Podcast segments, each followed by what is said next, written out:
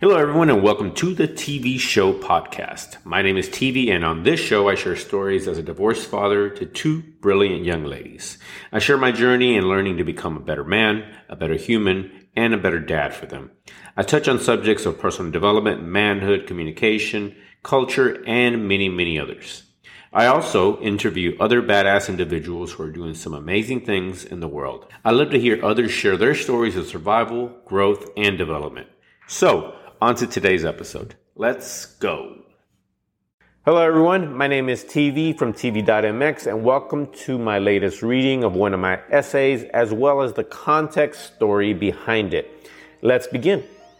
How to install family pride.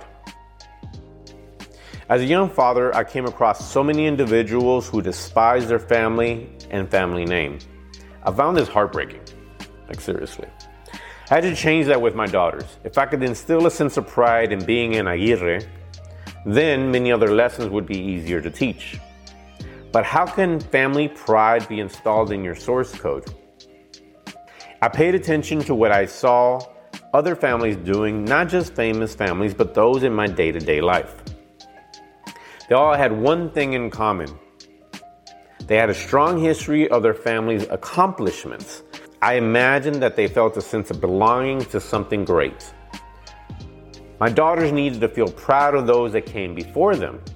But as a family, I didn't have many stories to share. My family hadn't accomplished anything of great significance. I was wrong. I just had to become a better storyteller.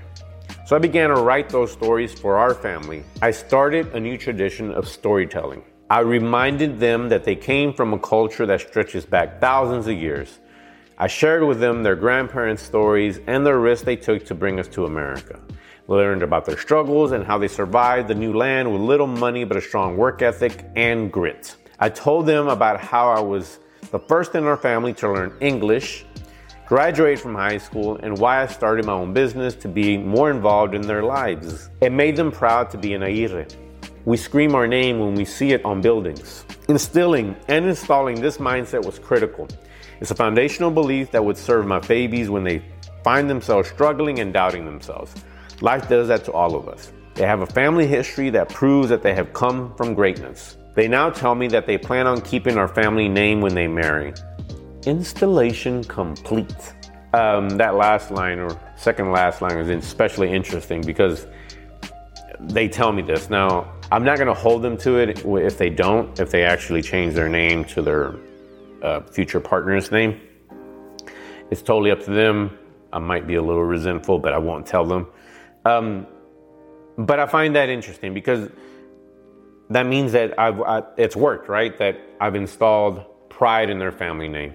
Um, I think all pride comes from the feeling of belonging, and I find that a lot of families that um, are falling apart and have a lot of issues don't have that pride in each other, in their family, in their history. And it's, it's very fascinating to me. Um, so that I figured that if I could do that and do that well and do it at a young enough age to where they, they knew the story, they knew their story, our story so well that they could tell it as a story, as a superhero story, that it would, it would definitely make an impact. Um, I know my father and my mother told me stories um, about our family, but there was never a sense of pride. Now, there was other elements to the fact that there was a lack of pride in my family, but um, I think ultimately it was not enough stories being told about us as a unit, right? Um, and just to kind of give a little more context into the whole screaming the building, here in Dallas, um, if you're familiar with it or if you're from here, on 635, there used to be this building called the Aguirre Roden Building. And I think it was an architectural firm of some sort. And it was there for years. So, as a part of this um, indoctrination programming, uh, which I talk about a lot, I programmed them because pro- parenting is programming. Just because you're a father or a mother, that's it's programming from a, a parent's point of view, a mother or father's point of view. Um, but every time, well, we created a tradition that every time we drove by that building, we saw our name, we would scream, Aguirre, as long as possible. And when I say scream, I mean scream. I didn't scream as loud as I could hear because I didn't want to like uh, hurt your ears. But it was a tradition we had for we've had for almost 15 years since the divorce. Since and I know I mentioned that a lot, but it was something that we had uh, post divorce. I wanted to install that, and it worked. It worked like like gangbusters. Every time we passed it, we would scream. It's especially interesting if one of us forgot, or if all of us forgot, but one of us. Um, it would startle the others, and it was it was fun. It was our thing. It became something that um, connected us even more. Um, since then, the building has been gone. Not been gone, but it's been sold or it went out of business during COVID, I, I believe. But we still decided to continue our tradition of screaming at that building or during in the space of that building as we drive by. We still scream Aguirre. Um, it's that family unity that I think allows us to create other, uh, have other important conversations. Because if you don't have a strong connection to each other, having other conversations becomes difficult. It's credibility, it's love, it's compassion, it's knowing that you're part of the same unit and that you have each other's back. Family pride to me is, is, is very important.